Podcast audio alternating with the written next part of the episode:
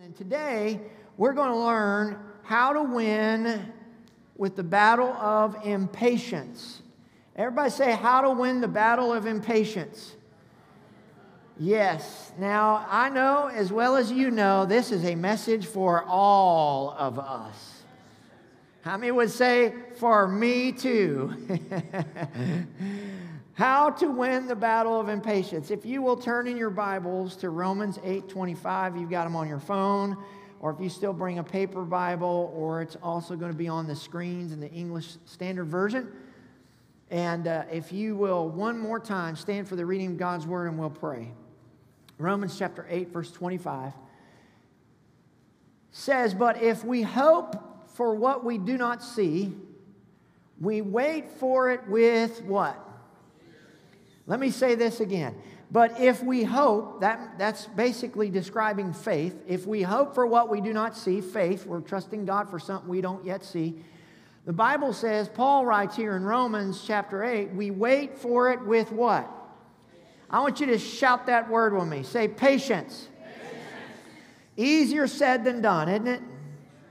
Amen. I, I hope you have notebooks or pull your notes out on your phone, because I'm going to give you a whole lot of uh, uh, pointers th today to, to maybe apply. But let's pray. Father, I thank you so much for your presence. I thank you for your word. I thank you, Father God. Help us to wait for the promises of God that we have with patience. Help us to be patient with you, patient with others. Help us to win within the battle of impatience, God. Anoint me to speak forth your word, not in word and tongue only, but also in power and in deed. I pray, God, not one word of my own, but every word from the throne of God into our hearts in Christ's name. And everybody said, amen. Amen. Hold your Bibles up in whatever form you have, and let's declare, Father, today, this week, by your grace, I'm going to be a doer of your word and not a hearer only, deceiving my own self. Now, Lord, anoint my ears, anoint my heart, anoint my spirit, my soul, my mind, and my body to receive the truth of your word. In Christ's name I pray. Amen and amen. High five two or three people and say, hey, you be patient.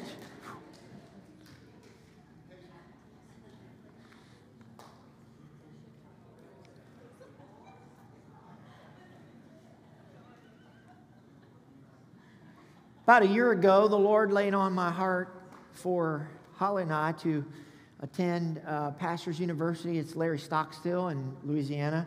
He does uh, four, four weeks out of four months, fifty lessons over fifty years of ministry, and it was just incredible. Not last week, but the week before was our first week to go. And, uh, and we went down there. It's just a, it's an unbelievable week, and um, so unbelievably poured into it. I've never been around someone so filled with the Holy Spirit, yet so humble, so grandfatherly. It's just, it was just a, an amazing time. And so we flew down to New Orleans uh, on Monday of that week. And isn't it good to see Todd and Jessica Daves with us? How about you? Good to see you. Welcome. We love y'all. Welcome home. Amen. And uh, we went, uh, we went to, uh, we flew in New Orleans on that Monday, and my, I don't know, allergies were just eating me alive all day long on the planes and the layover in Chicago and the whole deal. And I mean, I was just miserable. I was beginning to get like hay fever. So I took a couple of Benadryl and I took a shower and I said, man, I'm going to go to bed early. You know, we can work, hit the ground running in the morning. And um, I was going to go to bed about seven thirty, maybe eight. Man, I was just miserable. A couple of Benadryl. Man, I'm ready to be lights out. And Holly says, I, I think I want some food. Well, you know, first rule of thumb they tell you in New Orleans, the good rule of thumb, don't go anywhere at night. So that's so it's nighttime. So she said, I want, we'll just get something around the corner. So I said, okay, well, I'll drive you. So we drove around there. You know, I threw some shorts, t-shirt on. We come back and we put the key in our deadbolt lock, and it and it doesn't work. And then it just begins to turn.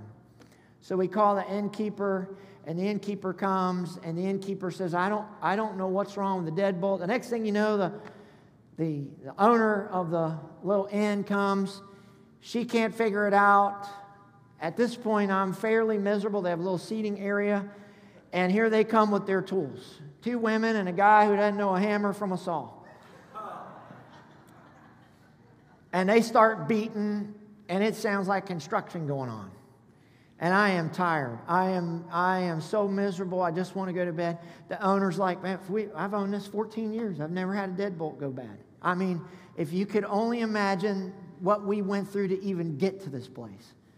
And then the night before, we're supposed to get poured into. I can't even get in my room. All of our stuff's in the room, so we can't just go to another room because all of our, lo- our stuff's locked in there. You can't get in or out of the room. They start hammering. They're beating on doorknobs. They're beating on locks. They're calling locksmiths. There's not a locksmith in the city that can come. We're sitting out there. I finally fall asleep sitting straight up in the chair. A couple of Benadryl later and a long day of travel. It, it is well after eleven o'clock, almost midnight, before we finally, they break the whole doorknob and the whole door to get us in. And I said, look, I don't care. I'll sleep with the door open. Just let me get in there and get to bed. And that's what we did. We just cracked the door and went to sleep and just said, well, y'all deal with it tomorrow when we're at the thing. You know, God helped us to have some patience. It would have been very easy to be upset. It would have been very easy to fly off the handle. It would have been very easy to be irritated. But realizing there's nothing really they could do, we just had to kind of sit there and endure it. And we did maintain our patience. Even though we were miserable, tired, wanted to go to sleep, at that moment, folks, impatience was a battle for your pastor. Everyone has a private battle. Sometimes our biggest battles are beneath the surface. Sometimes our biggest battles are within. So how do you win within concerning impatience? Because we all deal with it from time to time. The word patience means the capacity to accept or tolerate delay, trouble, or suffering without getting angry or upset. That was absolutely the definition of what I was having to do that night when I wanted to go to bed so bad. Have you ever found yourself saying things like these? Maybe you hired someone to do a job, and maybe you think, why can't they just get the job done? You ever found yourself saying something like that? Or why can't they just get it right? Why can't they just get it done in my time frame? Why is it never done in the time frame in which I ask it? Have you ever been there before? Has anybody been there? Maybe when you're listening to someone, you just, you're in a hurry and you think, can they just spit it out? Get to the point? Don't beat around the bush. Just give it to me.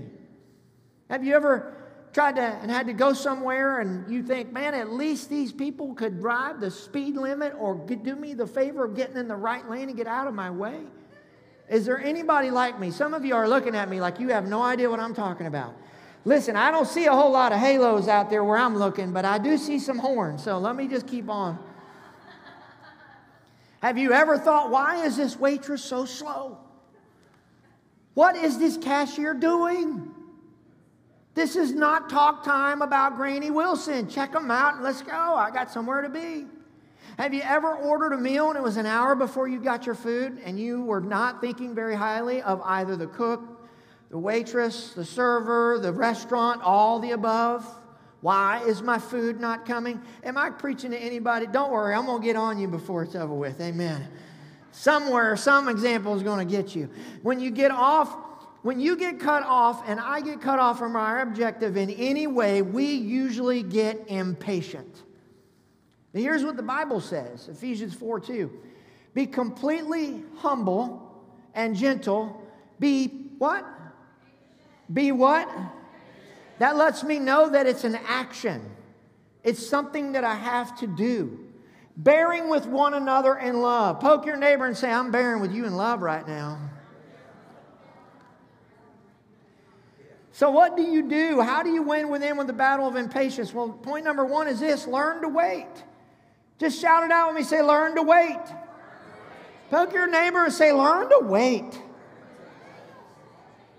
Look, waiting can grate your nerves, and prolonged waiting will grate your nerves. Proverbs thirteen twelve says this, hope deferred makes the heart sick. How many's ever felt that? But a longing fulfilled is a tree of life. The word wait in Webster's dictionary means to remain stationary in readiness or expectation. To look forward expectantly, to hold back expectantly. Are you looking forward expectantly for your miracle? Are you looking forward expectantly for our Rehoboth? Are you looking forward expectantly, believing that what you've been praying for, God's going to answer? Waiting is my least favorite thing in the world to do. How many of you would join me and say, waiting is my least favorite thing in the world to do? Waiting for a plane that is delayed. Waiting in a traffic jam. Waiting at Kings Island for two hours to ride a thirty-second ride or some other theme park. Waiting for the business deal to finalize. It keeps dragging out. Waiting for the house contract to finally come through and actually close, and now it's your house. Waiting for all these years for our Rehoboth. Waiting for God to answer prayers that you've been praying for for years. I'm talking about prayers that you deal with impatience on a daily basis. I'm talking about long patience, waiting on God. If you are single, waiting for God to bring the right person into your life and not just settling for any person. Waiting for that God-given spouse that God has sent you and not giving yourself away to someone who is not supposed to be your spouse. Can I get a good amen? If we're going to win within, we've got to learn to wait on the Lord. Everybody say, wait. Wait. This means to just sit in His presence and be still and be calm and just quiet and relax and just wait on God. It is, it is you sitting in His presence saying, God, I give my impatience to You. I trust You. How many of you believe God has your best interest at His heart? How many of you believe that God has our church's best interest at His heart? Then we must simply wait on the Lord. God seldom does anything quickly. Listen, God will not let us make mistakes. Psalm forty-six ten says this, "Be still and know that I am God." To be still means to sink, relax, drop down, to cease striving. God says, I want you to cease striving. I want you to just chill out, take a chill pill. In Spanish, tranquila. In other words, just chill out. I believe God is saying to us, just everybody chill out. I will work things out in my timing. Do you believe that? Do we still believe that? I didn't say it was fun. I didn't say, I, in fact, I've recently said, God, if, if it were up to me, I'd speed this process up a little bit. And God reminds me, well, I'm God and you're not. So you got to know that God has your best interest. Do you trust God so implicitly that you can wait on Him and wait on His timing? Isaiah forty thirty-one, very familiar, says, "But they who wait on the Lord shall renew their strength. They shall mount up with wings like eagles. They shall run and not be weary. They shall walk and not faint." Look, we don't even like to be patient in the prayer closet. We want to run in there like it's a fast food restaurant at breakneck lightning speed with our prayers that we're talking so fast we don't even make sense, and we're wanting God in breakneck lightning speed to just answer everyone. Don't worry, I knew what you were trying to say. Bam, bam, bam. Okay, go run off. We don't even want to be patient in the presence of God. Imagine what your life would be like if you could patiently wait on God.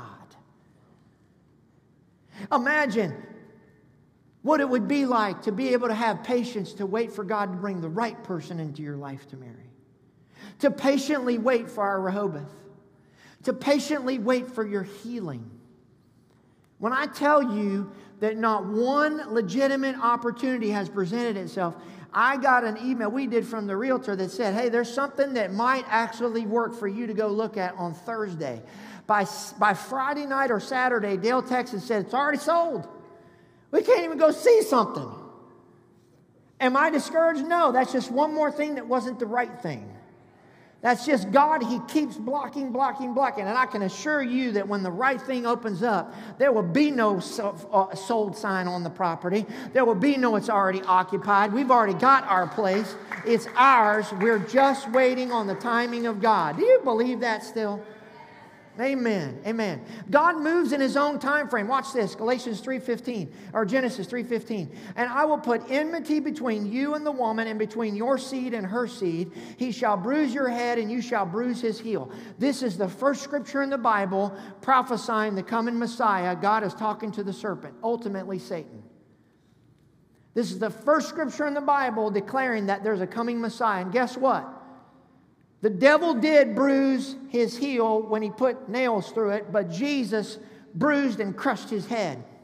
But you know, when God said this, it was four thousand years before Jesus came to this earth. When God speaks something to us, He doesn't do it overnight. In Genesis six, God told Noah, I want you to build an ark. It was one hundred years later before there was a raindrop on the earth. Joseph dreamed that one day he would be in some kind of authority over even his family. And it was thirteen years of dungeons and prisons and pits and all kinds of problems before God brought it to pass. David was anointed king at roughly sixteen years old. It was fourteen years later when he was thirty, after he had been running for his life from Saul and living in caves and dens and nooks and crannies for fourteen years before he finally became king. The books of Thessalonians, first and second, were written somewhere around mid-century, mid-first century. We're talking at most twenty years after Christ's death. And then the book of Revelation was written in ninety-five A D, which is like nineteen hundred and something years ago. And they're filled with prophecies and teachings about the second coming of the Lord and the rapture and the millennial reign and the end of the days. Well, guess what? It's been two thousand years. It doesn't mean because He's delaying things for a time that it's not going to happen. It just means God does things in His own time. The point is this: we pray prayers and we get impatient with God when He doesn't answer in the next twelve seconds. Sometimes I think God doesn't answer our prayers right away because He wants to slow us down and develop some patience. There's an old story that was told of a farmer that woke up one morning. It was told by Kenneth Hagin or Smith Wigglesworth, I can't remember. He woke up one morning, he was very disturbed in his spirit. Have you ever felt that way before? And he began to pray at his kitchen floor, and, he, and one hour turned to two hours, and three, and four hours. And he, he was a farmer. Animals had to be fed. Things had to be done. And he kept praying. He couldn't feel the release. Four hours turned into five, six, seven, eight, nine hours. Praying in his kitchen, he finally felt the release. He didn't know what he was praying for. Several days later, he got a letter in the mail from his daughter who was a missionary. She'd contracted malaria and was very, very ill. She said, on this particular day, at this particular time, I'm not sure what happened, but everything changed, and it's like every symptom went away, and I was completely healed of malaria. When he tracked down the day and time, it was the exact time that he felt the release from prayer in his kitchen area. What if he would have quit praying at four hours? What if he'd have quit praying at five hours or twenty minutes? I think many times we don't see the miracles of God because we're not patient enough to wait until He says it's done. Second Peter one, five through seven says this: for this very reason make every effort to add to your faith goodness, and to goodness knowledge, and to knowledge self-control, and self-control perseverance. Everybody say perseverance. That's another word for patience. In fact, some translations translated that. And he says, add to your self-control, perseverance, or patience, and to your perseverance or patience, godliness, and to godliness, mutual affection, and to mutual affection, love. Listen, we can't run into the God's prayer closet like a banshee warrior and whirlwind like the Tasmanian devil and think God's going to just answer us at our speeds. We've got to slow down. I remember when my kids were small, they were from time to time. They, you know, I'd come home and they're and they can see I'm in a hurry. So here they come. Their little legs, they're trying to run beside me. And their dad, and they can see that I'm in a hurry and I'm not really interested in a conversation at the moment. And they'll say, they would say from time to time, they'd say, oh, just never mind. At which point I would say, okay, Dallas, stop and give them your undivided attention. Everything else can wait. Or they'd say, I'll talk real fast. And they're talking and they're like panting. They're like, hey, and this, and this, and and sometimes I would think, just, just chill out a minute, and I would stop because I don't want them to feel like they got to run beside me and pant in some kind of crazy talking fast language that I can't even understand anyways because I'm not willing to slow down long enough to hear what they're saying. I wonder, I wonder if when we are praying in the prayer closet, if we treat God the same way. God's got to feel like he's got to run beside us and pant to give us answers to our prayers because we won't stop long enough to give him our undivided attention and say, Lord, speak, for your servant is listening. Is this all right to preach today? Imagine the breakthrough you might get if you patiently wait on God. Imagine what you would hear God say if you would just simply wait on him and the results that would happen after that relationship. And that leads me to point number two. How do you win within with a battle of impatience? So first, you got to learn to wait. Second, ask the Holy Spirit for help. Poke your neighbor and say, ask the Holy Spirit for help. Galatians five, twenty-two through twenty-three, but the fruit of the Spirit, everybody say fruit. Watch this, I love this. But the fruit of the Spirit is love, joy, peace. What's that next word say? Patience. Say it out real loud again. Patience, kindness, goodness, faithfulness, gentleness, self-control. Against such there is no law. Patience is a fruit of the Spirit. Listen, we tend to look, I tend to look as the fruit of, of the fruit of the Spirit as if it's some type of emotion, right? I need the emotion of joy. I want the serenity of peace. I need this. It's kind of aloof. It's kind of out there. How do you describe the fruit of the Spirit? All that kind of thing. But I want you to think of it another way. It's kind of like a banana. A banana and a fruit basket is just a piece of fruit, right? Patience is like taking a banana from the fruit bowl. Just ask, Holy Spirit, can I have that patience, please? It's like him handing you an orange out of the fruit basket. It is a fruit. It's something tangible that you can receive from the Holy Spirit into your life, and God can help you become more patient.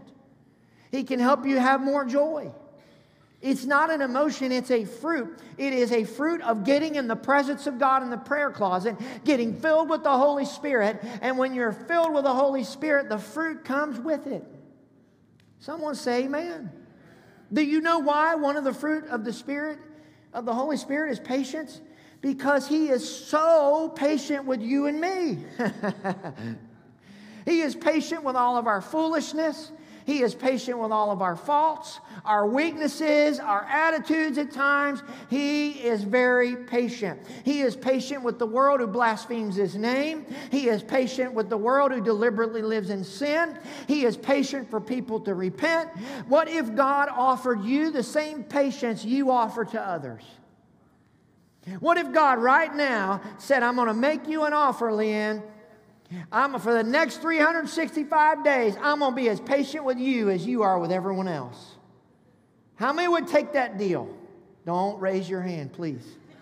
It's not going to turn out good for you. When I don't have patience, watch this, I've stopped connecting with God. I haven't learned to slow down long enough to connect with my life source. I wonder how many times we've rushed into the prayer closet, and about the time we settle our minds and our spirits down and we finally settle down, the alarm goes off. We feel like, I got to go do this. Our mind is racing a thousand miles an hour. And we get up and we leave the prayer closet about the time God was going to answer our question. I wonder how many times we've left our prayer closet and left the presence of God to go do whatever. And God said, well, here's the answer to them four things. Sorry you were in a hurry today. This good preaching, amen? Amen. I hope I'm bothering you. When we stay close and patient in our prayer closet and in worship, you know what? God will soothe our raw emotions.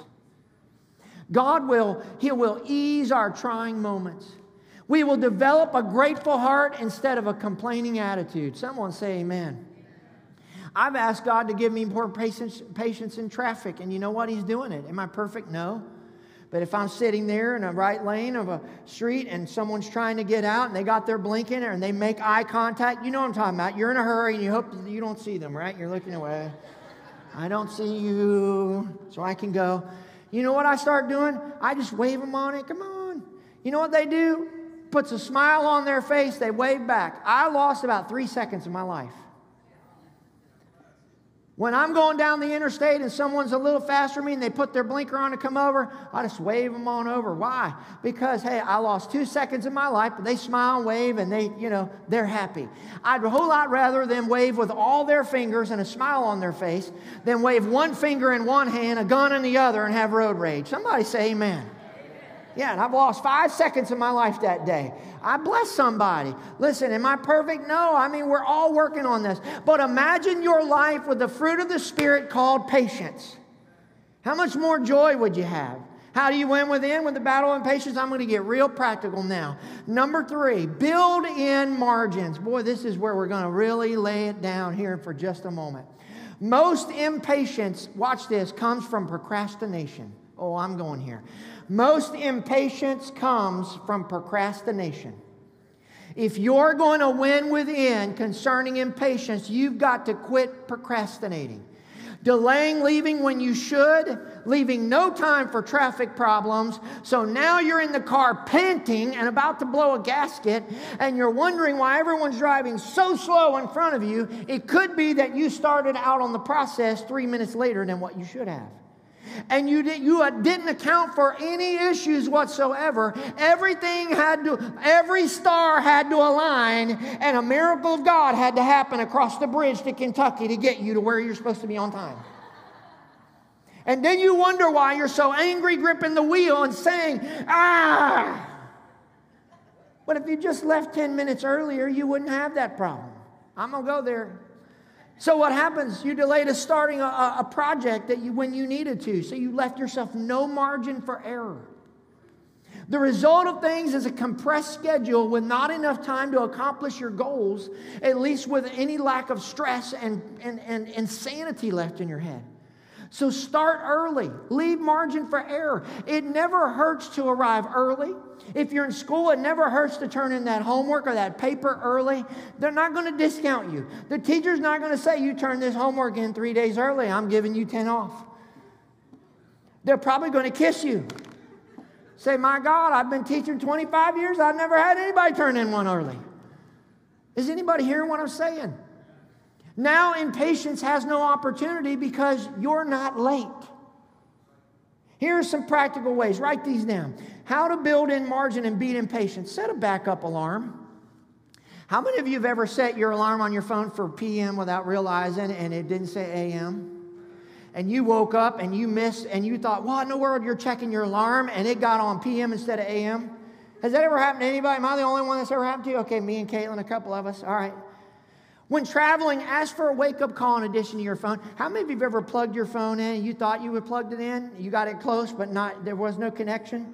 And in the middle of the night, those very important alarm clocks were supposed to go off, and your battery died on the phone. And you know what? Those cell phones is kind of a funny thing. If they're out of battery, the alarm's not going off. Do you hit snooze? Well, then set your alarm clock around the other side of the room if need be. How many of you have subconsciously hit snooze, snooze, snooze, and woke up an hour later than you're supposed to and thought, somebody did something to my alarm?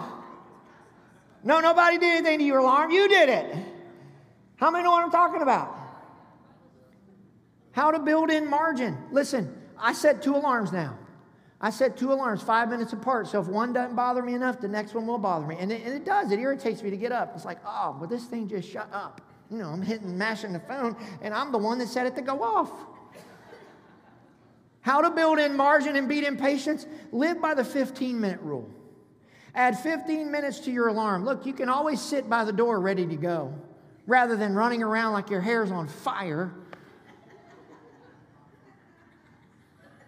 Imagine what it would feel like to not ever feel like you're having to run for your life to get to the next appointment. To be calm and at peace with no stress of time. Add fifteen minutes to each appointment each day. If the first one runs over, then you've got that time. If not, you can always make a quick phone call, take a break, clean your desk off, whatever. Add a little time to your appointments. Here we go. Add fifteen minutes to your departure time for every appointment. Someone once said, if a person is important enough to see, they're important enough for you to be there fifteen minutes early. You ever gone to a meeting and you were on time by the skin of your chinny chin chin, but you're panting, you're you're you you're you're sweating. They're like, dude, why are you sweating? Because man, I had to run a half mile all out to get here on time. Ever been there? And then you can't even think straight in the meeting. You know what? We do that with God in our prayer closet. We run in there like a banshee warrior, and we run out seven minutes later and say, oh God, it was good, and we miss the whole deal about prayer time. How do you build in margin and beat in patience? Fly one flight early. You'll take the stress off if you will go one flight early for a critical connection. that is, do not get a connecting flight with thirty minutes to spare because you ain't making it. Better to take one flight earlier. There are shops, cafes, restaurants. There's all kinds of things to do in airports now. Better to chill out and be stress-free and not yelling at the T S A agent for not going fast enough because you have left yourself no time. How to build in margin and beat in patience? Pack the night before. On trips, always pack the night before you leave. Waking up like a goose in a hailstorm is a recipe for you forgetting your wallet, forgetting your passport, forgetting your meds, leaving your toothbrush. You'll get on the airplane, you don't forgot a whole suitcase. Why? Because you didn't leave yourself enough time. It also pays to hang your outfit on the hook or somewhere the night before. Because if you wake up and you're running there like a, like a chicken with your head cut off, at least you're not digging through the drawer going, I know my favorite pair of socks were just here. And screaming, Holly, what did you do with my socks? That usually doesn't work out well. Bad. First of all, I wear a size twelve. She's like a size three. Why would she know where my socks are?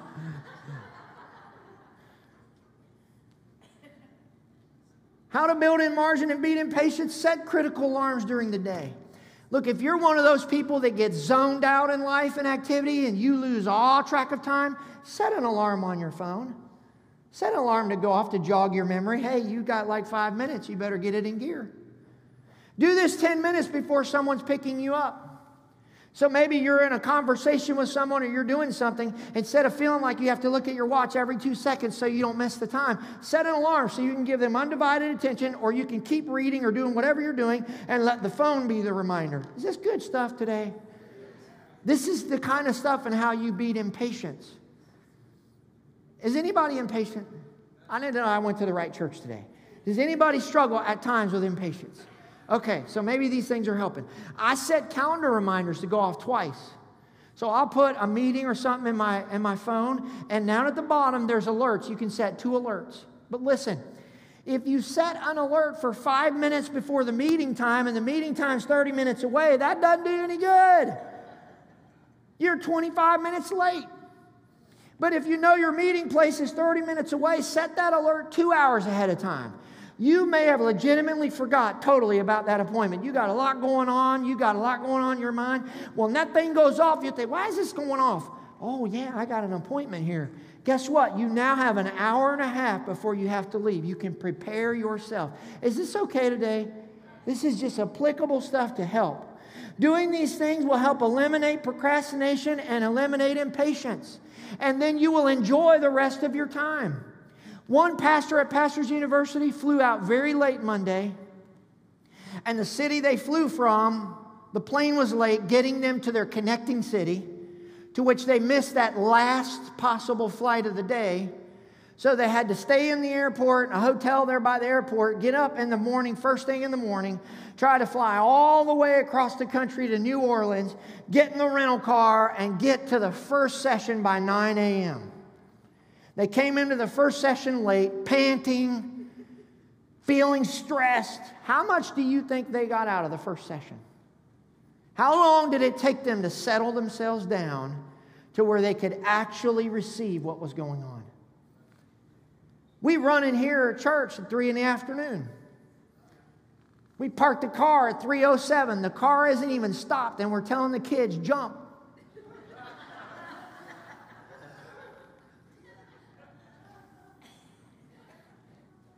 But daddy, daddy, nothing, jump. Run to kids' church. But you got to check me. I don't care, go. And we parked the car. The car didn't even stop. We're throwing it in park, screeching wheels, running in here, sweating. The first song's already over. Then we leave worship and we go, man, I didn't get a lot out of church today. Well, I guess not. You missed all of worship because it took you the next three songs to settle yourself down. And now because you haven't really engaged in the presence of God, you're not hearing anything that God's having to say. This is good preaching here. I better keep, I better go on. Amen. If you're going to win within within patience, eliminate procrastination. Imagine, imagine having stress-free patience because you've built in margin. And then lastly, this may be the most important. How do you win within with the battle of impatience? Honor all people. If you're going to win within with impatience, you've got to give honor to all people and respect all people. When we are impatient, watch this, we dishonor and we disrespect other people. We treat people as a commodity versus the people that they are. And we certainly don't act in love. First Peter two seventeen says this, honor all people, love the brotherhood, fear God. Watch this, honor the king. Now stop right, just leave this up for a moment. Honor the king, honor the emperor. That's the actual correct translation. Watch this. When Peter wrote this, the emperor was Nero. He was the first Caesar to be hostile to Christians. God said, honor the emperor. This is the guy going around in his chariot with his gay lover and Christians tied to poles, lathered up in oil, and he says, hey, watch this. Set them on fire. And he burnt them to a crisp. This is the Nero, the emperor that God said. Who wrote the Bible? Was that Peter or was it the Holy Spirit? Well, I knew I was going to get quiet in here on this. How many still want to know what the Bible says? The Holy Spirit said, honor the guy that's feeding the Christians to lions in the Colosseum. But then you preach in today's day and age and you say, hey, whether you agree with what the president's politics or not, you're supposed to honor that man and not talk bad about him. Honor is the language of heaven. Honor is the character of heaven.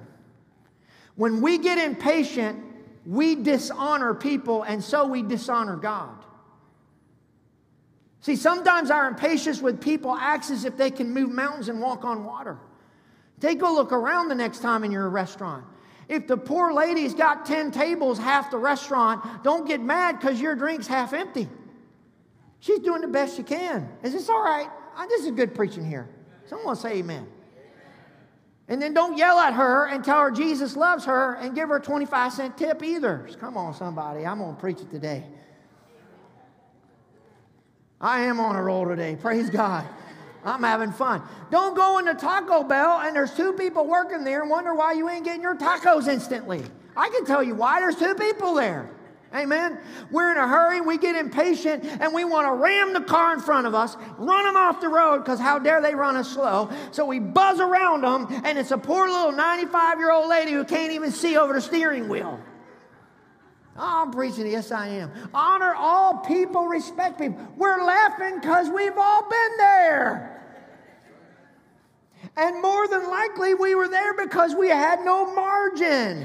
We had to have everything line up perfectly to get on time. James two six says it this way, but you have dishonored the poor man. God has a thing about honor and dishonor. Don't destroy a relationship to accomplish an objective. Let me say that again. Don't destroy a relationship to accomplish an objective. You can win the battle of impatience. You can win within. Imagine a world full of honor towards one another. Imagine a church where we always honor one another. Imagine a family that honors one another constantly. You know, while we were sitting there in those chairs, and they're beating on the doors, and it's like a construction zone till well after eleven at night. The poor innkeeper, the owners, they're doing everything they can, making phone calls, beating on stuff. The innkeeper comes, keeps coming over, and she says, she says, I don't know how to thank you for your graciousness, for what you, how you're acting. Then she proceeds to just share her life story with me and Holly. Throughout the week, it went from Dallas Howard to Pastor Dallas and Pastor Holly, and, and we didn't do anything. We were just us. And by the end of the thing, She looks at me and she says, hey, I want to I want to thank you again for your graciousness with the fiasco. She said, you know, she said, if you're if I lived near your church, I'd go to your church. She came out to the car waving us down on our way out. She forgot to give us a piece of paper. And she knelt down and she was nearly in tears. She said, she said, I've never told anybody my story, not even the owner here. I don't know why I told you. She said, but you, you guys, I can just, you, you've made an impact. All we did was love on her. A little bit of patience, ministered to a lady that was out of church. We encouraged her. The church that we were training at is right next door. You should go to the church next door. It's right there. She said, I've thought about it. So I said, you should go. Listen, sometimes our patience can minister to someone who's completely unchurched. I wish I could say it was the case every time, but I can't. Imagine what your life would be without impatience. Would you bow your heads and close your eyes a moment? Jesus died on the cross for our salvation, but also for our impatience. You don't have to be bound by impatience in your life. Not anymore. Patience is a fruit of the Spirit, which means it is a fruit of God. You and I, we can beat impatience. If you haven't asked Jesus into your heart as your Lord and Savior, how can you expect Him to give you patience? If you're a believer, take your impatience and nail it to the cross right now. Nobody looking around. If you're in here and you say, I'm not even saved, I need to give my life to Jesus, would you slip your hand in the air? I want to pray for you. Is there anybody? Perhaps there's one. How many of you, with no one looking around, would say, I need to nail my impatience to the cross? Would you raise your hand up? I just want to pray for you. There are hands all over this place. Patience with your children. Patience with your spouse. Patience with your extended family. Patience with your church. With everybody you come in contact with. Father, in Jesus' name, I ask you to fill us with patience. God, I pray by your grace, help us right now to nail our impatience to the cross, because you died for that. And God, we receive right now. Would you just hold your hands out to receive? God's going to do it. We receive right now the fruit of patience. Would you just say, just say, Holy Spirit, give me the fruit of patience. Come on, just tell him. Just tell him right out loud. God, fill me. Fill me with the fruit of patience. Come on, now's a good time to ask for it. Holy Spirit, reveal the areas that we've been impatient this week. Maybe God will bring a memory to your mind of how impatient you were with your child or your spouse or the coworker. Would you just, when he brings that to your mind, would you just repent and say, God, forgive me. Forgive me of that. Maybe you need to go back to that person and say, I'm so sorry. I was impatient with you. I, I ask you to forgive me. That's a good practical way to put this into play.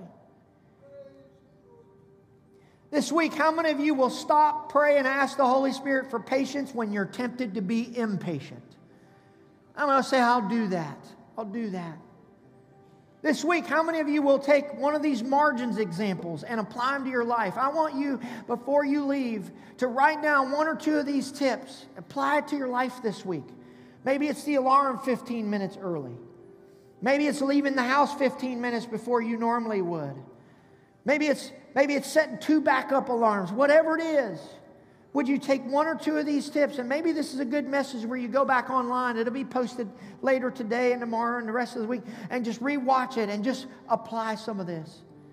This week, when you're tempted to lose your patience with someone, ask the Holy Spirit to help you honor all people. That means a mean boss, a family member having a bad day, a person cutting you off in traffic, a snide comment from somebody.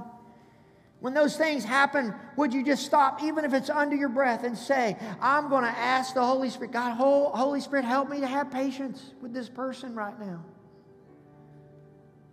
And most importantly, this is the most important one, will you have patience with God while you wait on Him to answer your prayer? Will you have patience with God while you wait on Him to answer your prayer?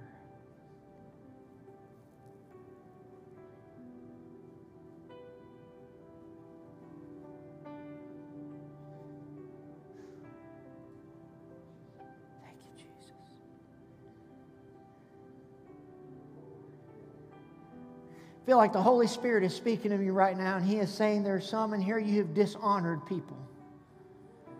You have dishonored some this week. You have dishonored some in the past.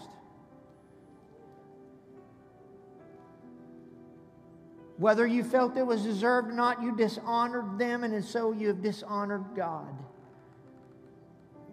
God is calling you to give them a call or meet in person and just ask their forgiveness.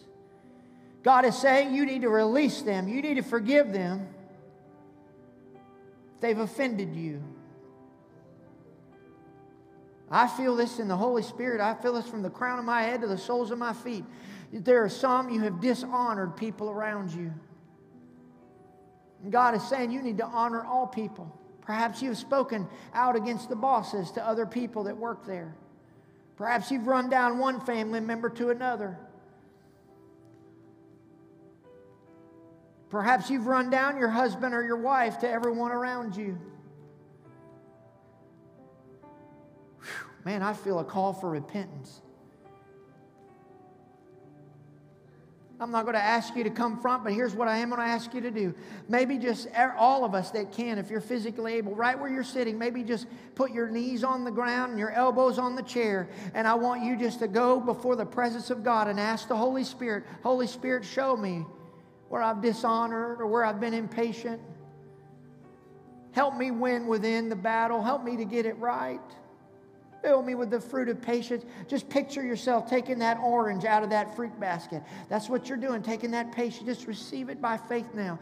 Would you turn your place into an altar right where you're at? And just ask the Holy Spirit, where have I been impatient with you, God? I've demanded you answer my prayers right away. Why, God, forgive me.